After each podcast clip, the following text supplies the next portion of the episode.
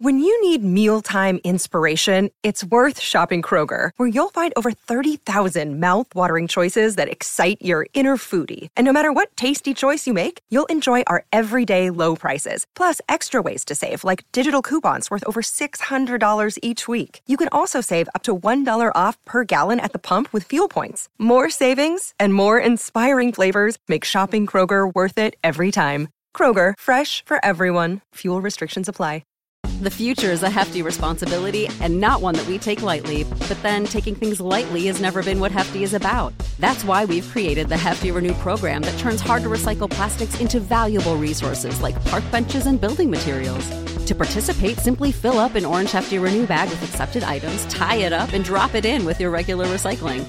That's it. It's that easy. It's time to rethink recycling with Renew. Particular valued resources may vary by geography. More info available at heftyrenew.com. Welcome to Jamie All Over. I am very excited today to have on a life coach who specializes in trauma. Please welcome Amy Fiedler to the show. Oh, thank you so much for having me. I'm excited to talk to you as well.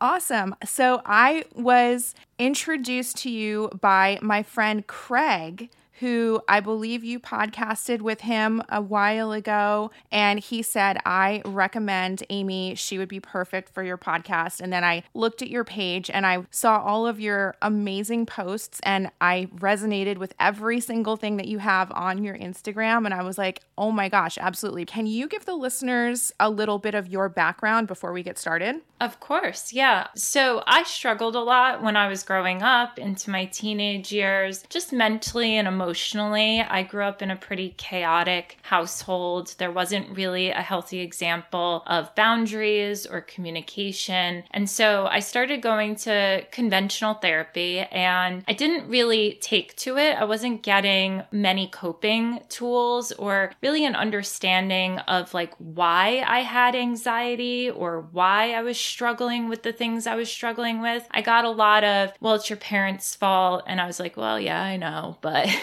help me move through this and be able to successfully live a life without it hindering me. So I kind of just like redirected from conventional therapy into a more spiritual path, really trying to get to know myself and understand myself deeper. And it was never a goal to get into this profession. I actually graduated college and went into fashion in New York. I was an assistant wardrobe stylist. I was really just enjoying my life and getting to go to photo shoots and do all of that. My own personal journey and the struggles I had was always at the forefront of the things I was focusing on and working through. And at one point, I just realized within my career, I wasn't happy. And I took some time to kind of explore my options. And I was like, what am I naturally good at? And what am I naturally interested in? And it led me down this path to really creating a business that's a direct extension of the work that I've done on myself and the struggles I've been through to be able to help other people who didn't have the tools that I didn't have that I now have and can offer to them in a really insightful way.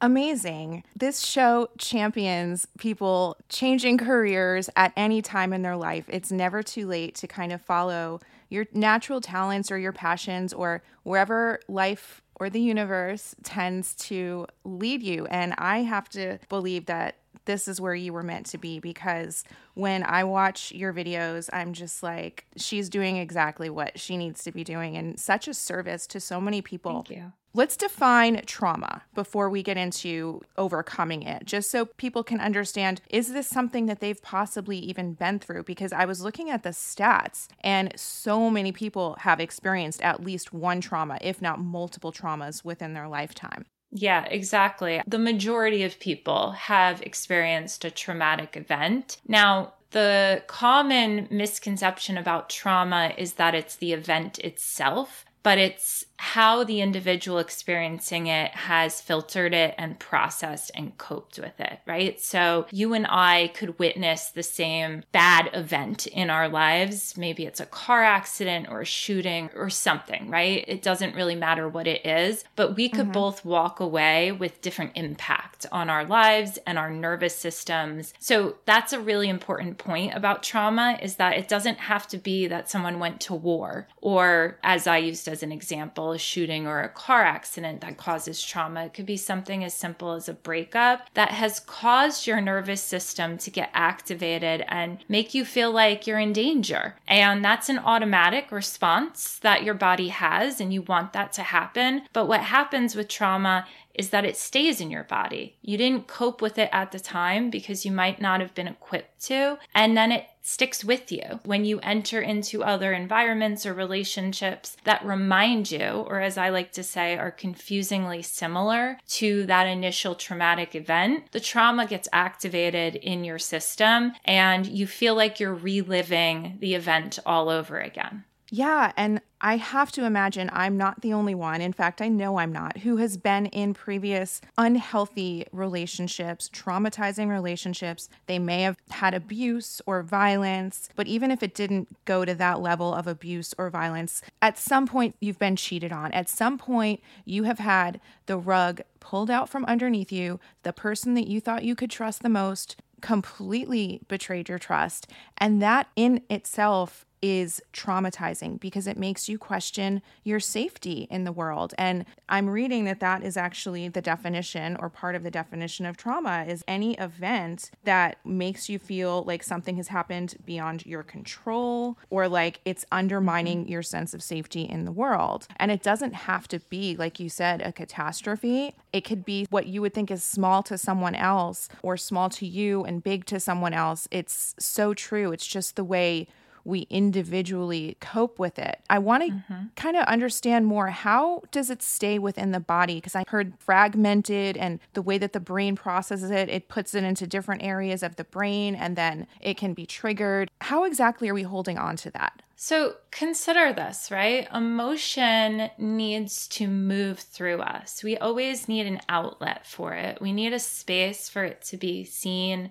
heard, and validated. Well, let's say you go through a traumatizing event and, you know, it impacts you mentally, but it also impacts you physically to some degree. Maybe your anxiety spikes or your heart rate goes up or, you know, you get physically injured. That trauma to the physical body is going to stay there until you actually look at it and provide it a space to be seen, heard, validated, and soothed. And a lot of people think they've dealt with their struggles or abusive situations or traumatizing events. And this is why it's so common, is because it's an ongoing journey and it's very, very layered. And until you experience new events or healthier relationships, let's say, you won't know exactly what trauma is still in your body until it suddenly gets activated and you have the opportunity, and that's how we have to look at it, to finally face it and provide it that healing space to work through it cope with it and soothe it. I think that what is really important to take away from that is that I don't think it's about preventing trauma from happening because I don't think it's preventable. I think it's about if you go through any event in your life, big or small, let's not place it into those categories and let's take the time to really feel our emotions. Maybe we go to therapy, maybe we call up a good group of friends, maybe you have a journaling or a meditation practice, but carve out space to just process the emotions and the thoughts that you had in that moment and release them. That's going to give you more of an opportunity to have it not stick in your body anymore.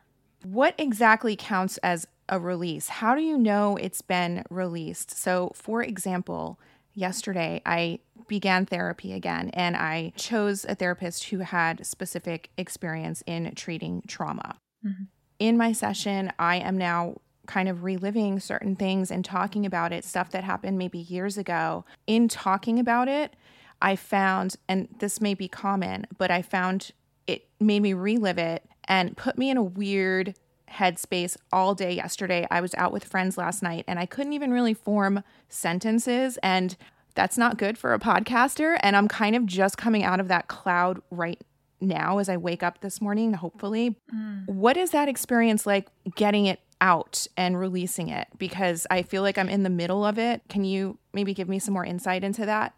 Absolutely. Yeah. So, just first, what you're describing is you've had a trauma response to trying to process your trauma, which is very common. However, when you're in therapy, whatever the type of therapy is, because every different type resonates differently with people, what you want is you want that outlet, right? You want that space to be able to talk through it, but you also need an individual who's going to provide you reframes of the situation, specifically with trauma, because the way we remember it is in a threatening way. So that narrative in your head is retelling a very scary story, which immediately activates that nervous system to protect yourself. You want that to happen. Your body's doing the right thing in those moments. You feel like you're in danger. It wants to self protect. When you're in a therapeutic setting, the practitioner, the therapist needs to be able to help you cope and soothe as you're processing and talking about it. So when a client comes to me, what we do is we slowly talk through the events that were traumatizing and we pause throughout the story to address certain moments where they didn't feel like they were in control or they were powerful. And in those moments, we reframe the situation or the thoughts they have about the situation to allow them to see how they now have power and control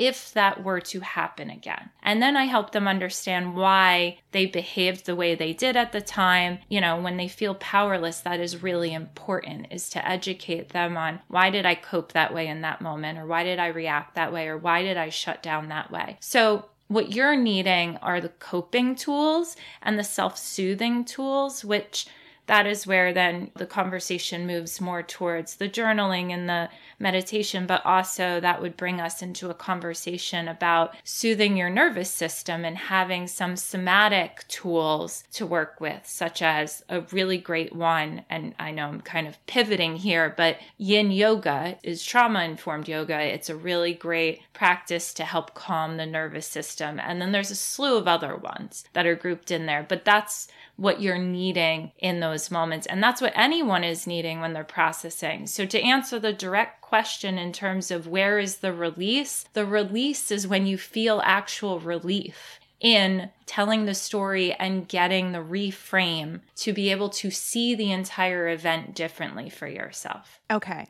I'm definitely not there yet. Like I said, it was my first session, and I think she was just kind of gathering information from me and didn't offer any sort of coping whatsoever in the first session. But she did say she was going to get more into that next time. So I feel like maybe I was just left in a bad position after just discussing it and bringing it all up again with no relief or release, as you would say. So, yeah it's good that I kind of understand what happened. That makes a lot of sense. Yeah, it puts you back in control of your body, which I think is important for you because part of trauma healing is self advocacy. It's something that a lot of trauma survivors struggle with is advocating for themselves and recognizing what is going on in their bodies so they can be able to ask for what they need. So I think that's really important and a great question. So hopefully that provides you some value moving forward in your therapy.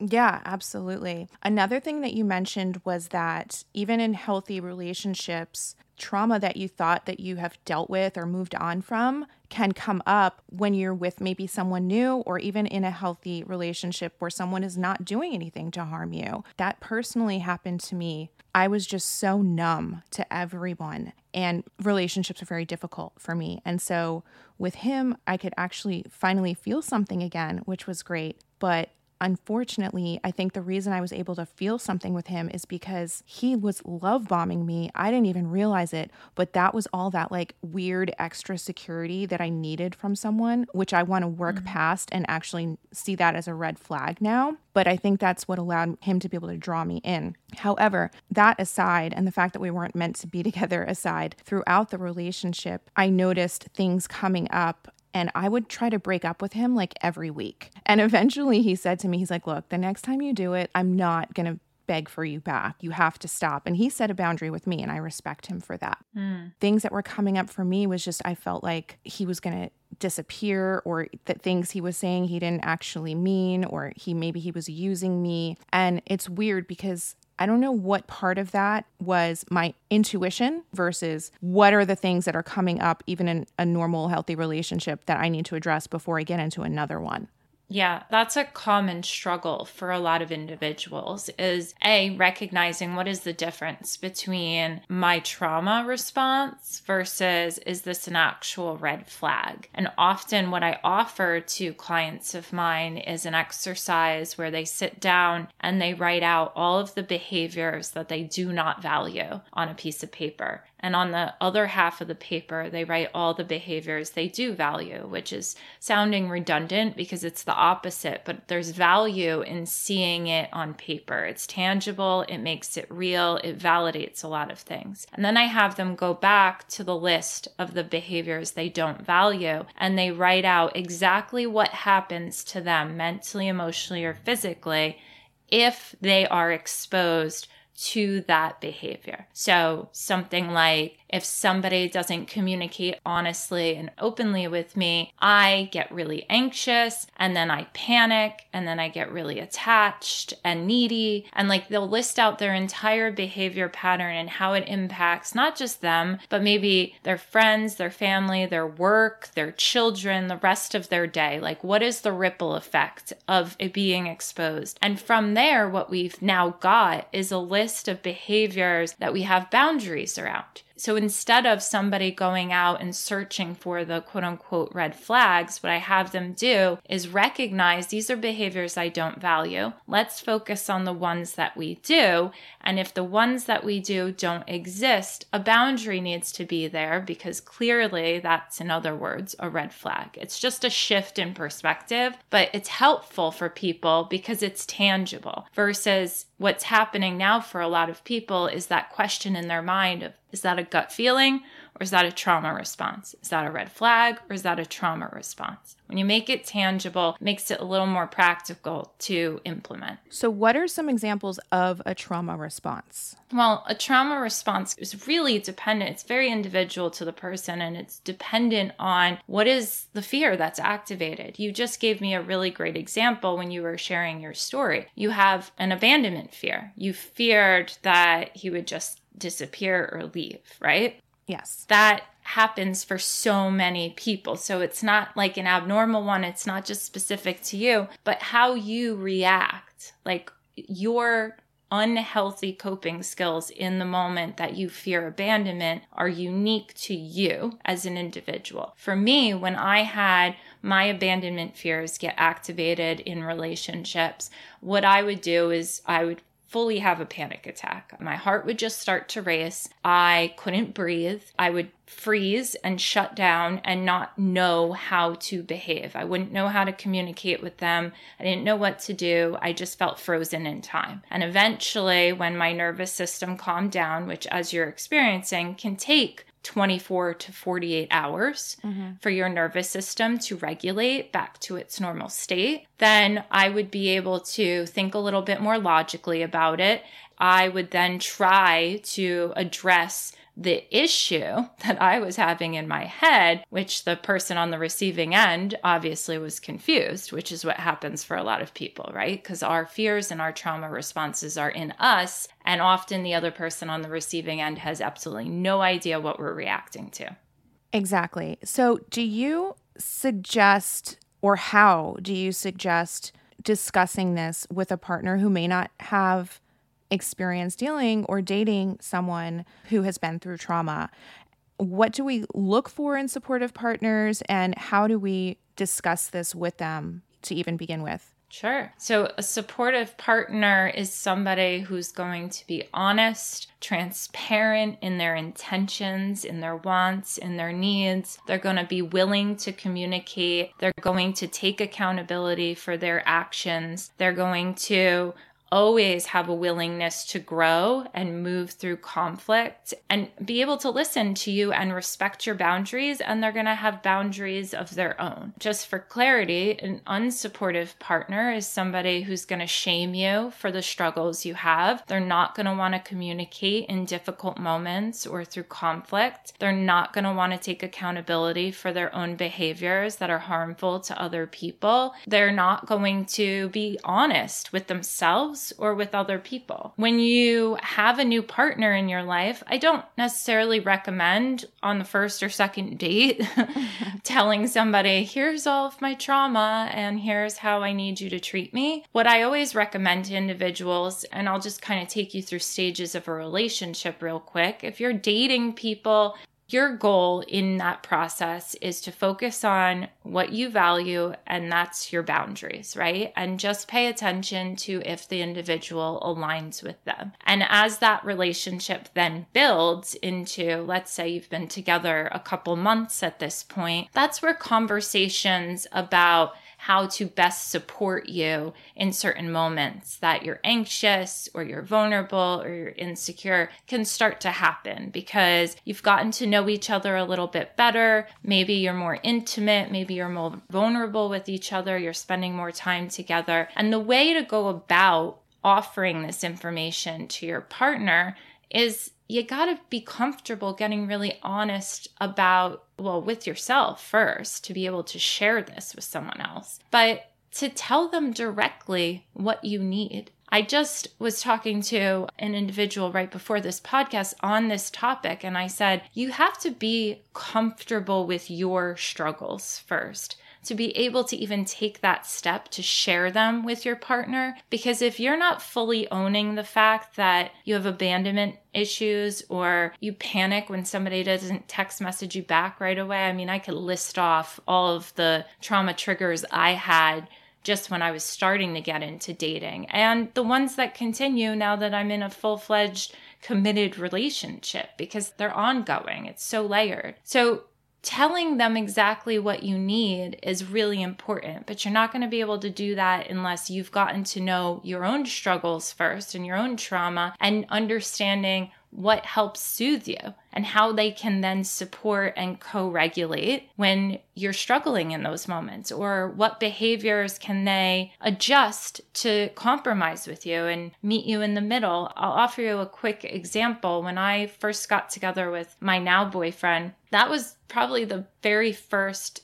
extremely healthy romantic relationship I had ever been in. I had always only ever been in really abusive, traumatizing romantic relationships. I struggled my entire life in that area. So I was immediately triggered by the fact that he was so kind and so nice and so gentle, which to somebody who doesn't have trauma might be super confusing because they're like, well, isn't that everything you want? Mm-hmm. Of course. But it's not anything I've ever had. And so it's so foreign to me and my experiences and therefore my nervous system that my nervous system feels like it's a threat.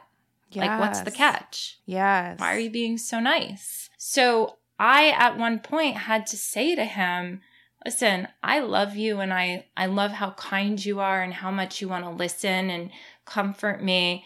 But sometimes I then get paranoid and question why you're being so nice to me. And he'll say to me, Well, I can understand, given your experiences, why you would fear that and think that and feel that. And you let me know if there's something I can say to you or do for you that would help to support you in that moment that you're scared or you're paranoid, you know, or you're fearful of something. But you're going to have to go talk to your therapist mm-hmm. about working through that, right? And so I give that example because I think that's key. It's not our partner's job to help us work through our trauma. They can best support us when we're working through it with a professional or whatever we do.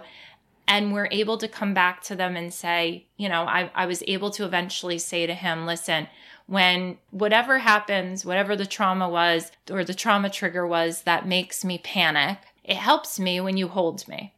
It helps me when you just come and embrace me and give me a tight hug. It calms my nervous system down because that's a form of co regulation. He's holding his body next to my body. My body then can feel his heartbeat and it starts to soothe itself. And he goes, Okay, you got it. I can do that. But we can't learn those things unless we're learning our trauma once more. He sounds great, first of all. Does he have a brother? Oh, he's no. a- he's amazing. He's amazing. Okay, so it sounds like what I'm getting from this is that maybe it's a common misconception that we have to be fully healed before we even get into a relationship because it's a process and you're never, maybe never going to be fully healed, but you will be able to get to a place where you can have healthy relationships. And it also sounds like to me that you need to before you get into the relationship, you need to understand your own trauma and maybe even understand what's going to trigger it and be able to communicate it with someone else. What I'm thinking is like, don't wait till everything's perfect because it's never going to be, but yes. at least get to that point where you understand yourself. Yes. Yes. You have to be supporting yourself, you know? And you said it exactly right. People have this misconception that they have to be perfect and all of these problems need to be healed before they can find their person or be in that happy, healthy relationship. And that's just not reality because the minute you get in that relationship, there's going to be so many opportunities to grow. And the goal is to be healthy enough on your own and have your partner be healthy enough on their own where you can come together as two individuals who are managing their own shit, so to speak, and then be able to embrace each other and best support each other and communicate with each other so that you can then extend that support out to each other to help each other grow and evolve into better versions of yourselves. Got it. The future is a hefty responsibility and not one that we take lightly, but then taking things lightly has never been what Hefty is about. That's why we've created the Hefty Renew program that turns hard to recycle plastics into valuable resources like park benches and building materials. To participate, simply fill up an orange Hefty Renew bag with accepted items, tie it up, and drop it in with your regular recycling. That's it. It's that easy. It's time to rethink recycling with Renew. Particular valued resources may vary by geography. More info available at heftyrenew.com. Everyone is talking about magnesium. It's all you hear about. But why? What do we know about magnesium? Well, magnesium is the number one mineral that 75% of Americans are deficient in. If you are a woman over 35, magnesium will help you rediscover balance, energy, and vitality. Magnesium supports more than 300 enzymatic reactions in your body, including those involved in hormonal balance. From functional medicine doctors to mental well being and female hormone experts, we all know that magnesium is the one mineral to improve all aspects of well being and health. But which one? Magnesium Breakthrough from Bioptimizers, the trusted choice recommended by leading experts with seven best absorbed forms of magnesium to ensure your body receives the support it needs for overall well being. Go to bioptimizers.com slash balance today and use code BALANCE10 for 10% off. Support your journey to wellness at B-I-O-P-T-I-M-I-Z-E-R-S dot com forward slash balance. Magnesium Breakthrough from Bioptimizers, your foundation to optimal health and vitality. As I mentioned before, I think I, or I guess my trauma response has been to be numb and not mm. to everyone, but only in like romantic partners or potential partners. I love my family. I love my friends. I call myself emo all the time and make fun of myself. I can cry if I'm talking about something I'm passionate or care about. So I have access to emotions. However, I'm numb when it comes to like dating and I never like anyone or very rarely like someone. Is this a trauma response? And if it is, how do I work through that? It's absolutely a trauma response. And what it sounds like is that you disassociate from those emotions that could come up when it's in a romantic setting because that's your way of protecting yourself. That you've gotten traumatized or abused or hurt to the point where the way you coped in that moment was to tuck those emotions away where you can't access them. And so when you then meet someone, you don't feel the way you would feel when you're interacting with a friend or your family member or when you're talking about something that you're passionate about. And so that's the way you know, right? My mm. emotion exists, Amy. It just doesn't exist in this area of my life. Well, why? Because that's how you coped when you didn't know how to cope with the horrible event that occurred, regardless of the context of the situation. So to answer how do you heal that well your goal with your therapist will be to start to tell those stories to access those emotions right we want to poke at them loosen them up. And like, I mean, I've got visuals in my head, obviously, as I'm talking, but if you visualize it as like you took all of your emotions and you shoved them in a Tupperware container in the back of your fridge and mm-hmm. you forgot about it, you want somebody to start cleaning out the fridge to access that container to then open it up and access those emotions. And listen, it's not easy work. I never, I mean, I've been through it and I think that's what makes my work so unique in this area is I'm always speaking from experience. Anything that I have gone through is usually the stuff that I'm posting about. So I know how hard it is to tap into the pain that you tucked away for safety purposes. But once you let it out, you open up space. And like I tell all my clients, that's the goal. We want to create space because without that space, we can't welcome in new healthy emotions. Your trauma right now is tucked away in your fridge and it's taking up valuable space for new groceries. Okay, got it. Well, I think I'm starting to work on it finally. I mean, it sounds like it, but a first session is usually like, let me gather all the information, let me see what our work is going to be together. So I think as you move forward, you have a better idea now of like what to expect and hopefully, you know, if it's not provided, what to then ask for from your therapist. Okay. So pivoting a little bit from our own trauma to now dealing with other people who have trauma, I think what we need to understand is even though we can empathize, how do we put up a boundary to not give this person, I guess, a pass to treat you mm-hmm. horribly just because you understand the traumatic events that they've been through? Obviously, it's their responsibility to seek treatment as well, and they can't just dump it on everyone and treat everyone like crap. How would you suggest dealing with these types of people? Great question because it's something a lot of people struggle with, especially within family relationships, like mm-hmm. childhood trauma, and then that child is now an adult and they're dealing with their parents. I'll use myself as an example. I'm very open on my platforms about my challenges with my parents over the years and how far we've come. As you said, I used to allow my mother's trauma to be projected onto me and to take responsibility for it because from a very young age, she told me I was responsible for it. Hmm. She told me to fix it for her. So as I became an adult, I naturally defaulted to the same pattern that I had long done since a very young age. I had to learn exactly how to do what you just asked, which is to have empathy and compassion for my mom, to understand where her trauma developed when she was a child, but to not hold myself responsible for it. And that's where the boundary gets put is in the realization that I can't help her feel better in this moment. Like I just said to you earlier when you're supporting a partner, right? When I go to my boyfriend and I share something with him that I'm traumatized by and I'm triggered by, he can't fix it because it's not actually coming from him. It's coming from a long time ago and a totally different person.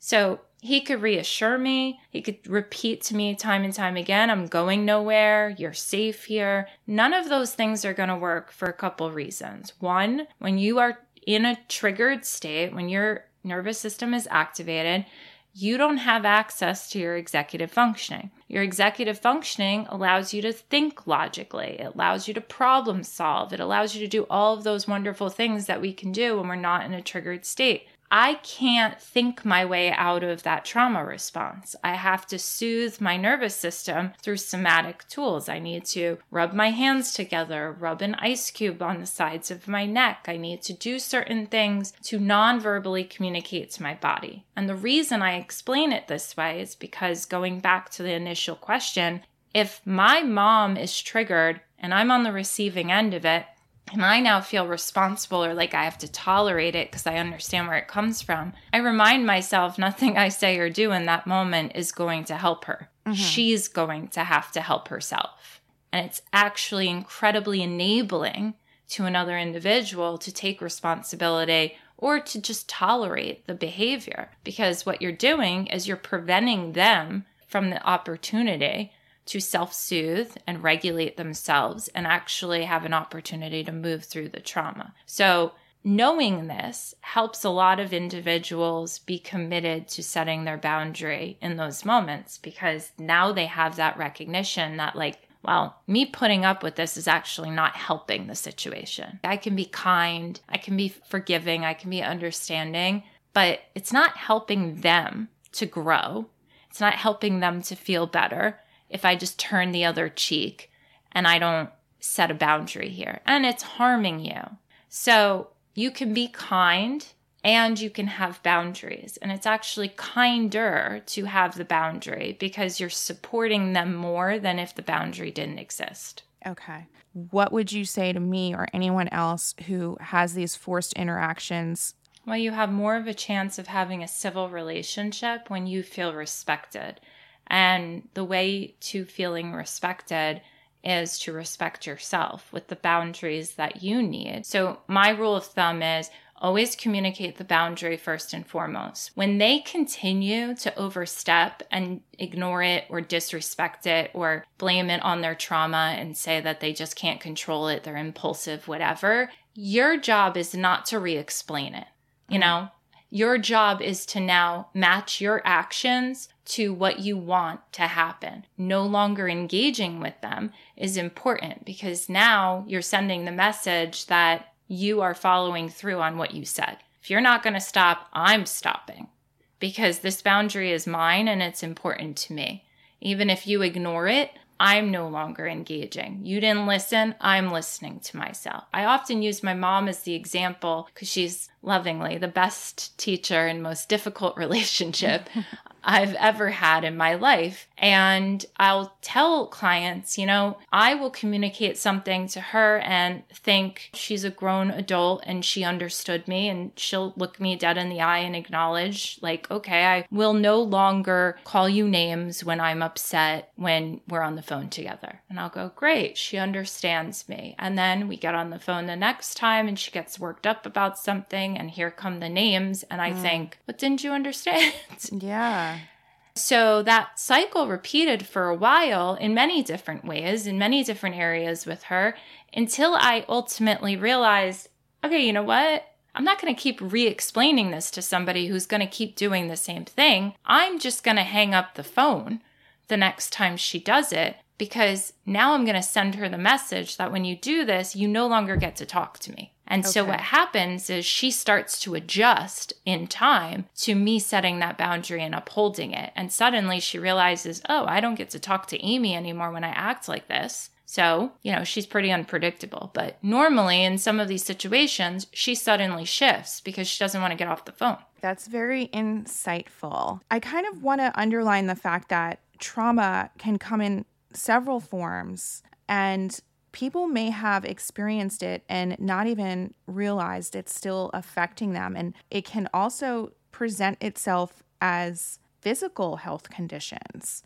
which mm. I mean, I've heard of, you know, you have back pain, you have neck pain, it could be stress, but what other kind of health conditions could be potentially related to someone's trauma? And have you witnessed clients of yours go through that and then cure or feel better physically after addressing their trauma? Yeah, a common physical ailment that a lot of people who have trauma have is stomach issues, gut issues, digestive issues, because that's representative of our processing of emotion and information. And then obviously, you know, your bowel movements are the release of that. So people struggle with those stomach problems. Like, yes, I'm somebody who has food allergies and food sensitivities and such things, but also I have these physical ailments when I'm worked up about something and I am triggered by something, I suddenly have an instantaneous stomach ache and haven't eaten any food I'm allergic to. And I have to connect the dots on who did I just talk to?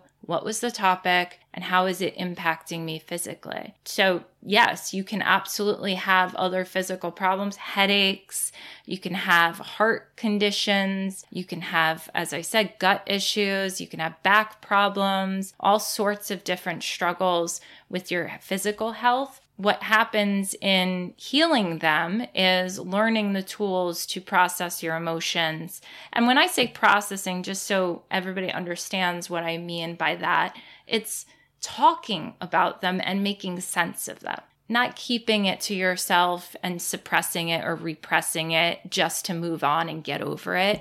You want to talk it out or write it out in a journal. Find some form of release for what you're thinking about or what you just witnessed or experienced to get the emotions out of you. You have to imagine emotions are like little balls of energy in your body. They'll sit there and then they'll get poked at by an event or a conversation and they'll get activated. So, to keep everything flowing physically, mentally, and emotionally, or in other words, holistically through your body, you want to incorporate all these different activities from journaling, exercise, therapy. I'm a huge advocate, obviously. Finding all of these different tools to keep your system balanced and regulated and everything moving in the right direction.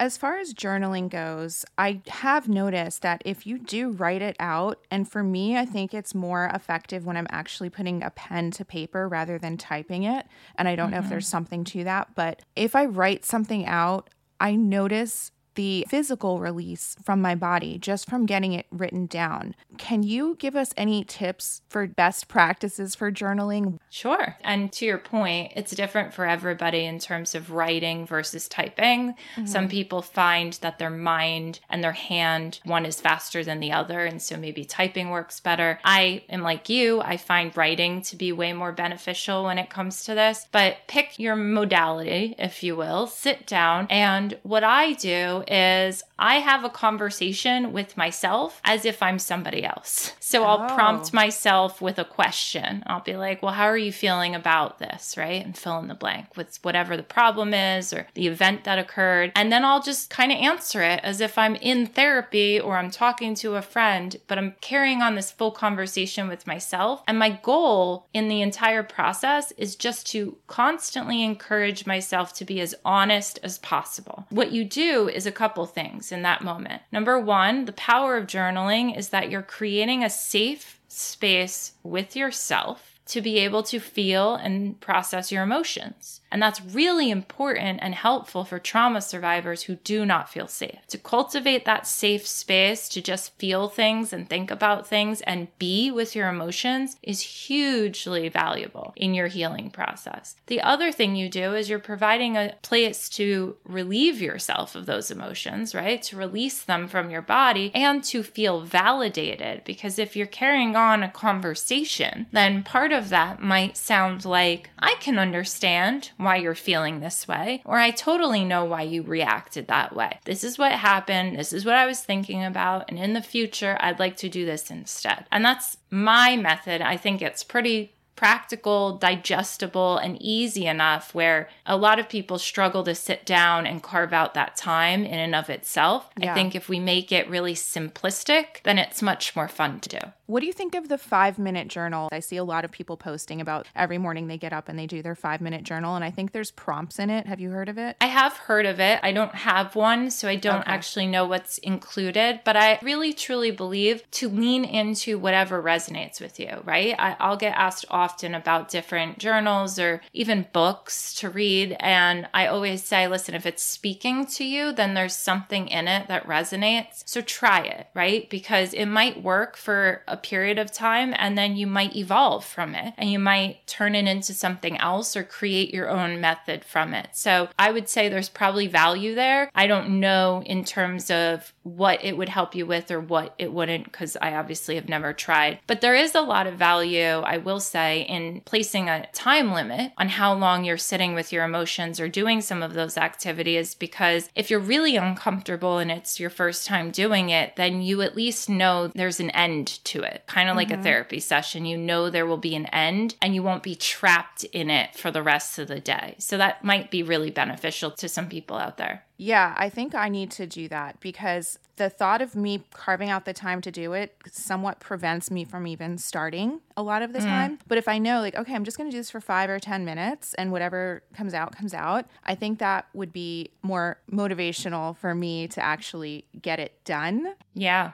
Speaking of me not getting things done, I actually have a question about executive functioning. What I've noticed is that if I start a project, for example, I wanted to organize all of my clothes and donate the stuff that I don't wear anymore and just kind of organize my my living space, my bedroom, my office area, my desk. And I will start these projects but I don't finish them. A lot of times I'm almost in worse shape than I was before I started because now I have a pile of clothes mm. that I've been looking at for a very long time and it bothers me every day. And I'm like, you need to just finish that. And I don't. I don't know. And I think I'm going to talk to my therapist about this, but is that some sort of weird response to me just freezing and not being able to finish something? Well, here's the thing there might be, and it's definitely something to tap into your therapist about. There is a connection connection drawn between ADHD or ADD and trauma. A lot of people get misdiagnosed with ADD who have trauma. And so there is a connection there in terms of starting things and then kind of getting distracted and not being able to finish them. And those symptoms, if you will,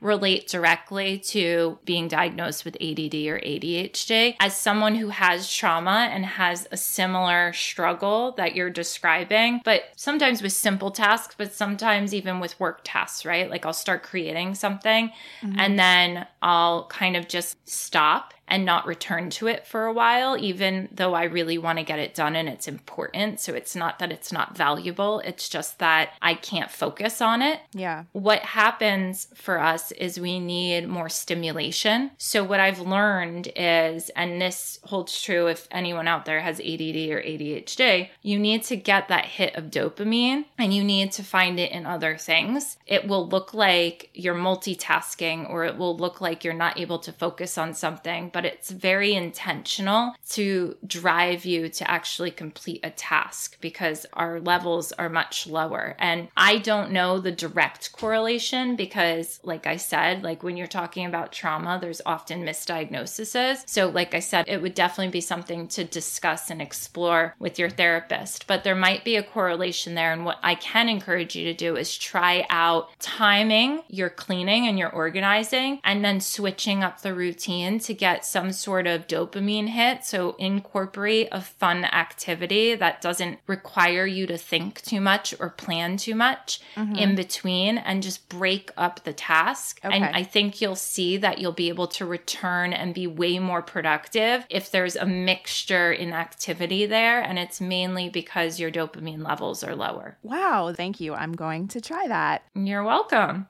I want to thank you so much for being here. I love all of this information. I would love to have you back on down the line because I did get several listener questions that unfortunately I had so many questions I wasn't able to get to theirs. So I would love to have you back sometime in the future and, and get into their questions as well. But in the meantime, where can people find you? Absolutely. Everyone can find me. I hang out a lot on Instagram. So at Amy the Life Coach, or you can find all of my services at amyfiedler.com I have a podcast called Connect the Dots Bitch, which you can stream on Apple, Spotify, Google, or wherever you stream your podcasts. But like I said, I come on over to my Instagram page. There's lots of free guidance and videos there and access to additional resources that I think will benefit a lot of people greatly. Amazing. And I'm going to put your Instagram in the show notes as well. Thanks so much, Amy. This was a pleasure. Thank you so much, Jamie. Pleasure is all mine. Ah, and thank you for listening.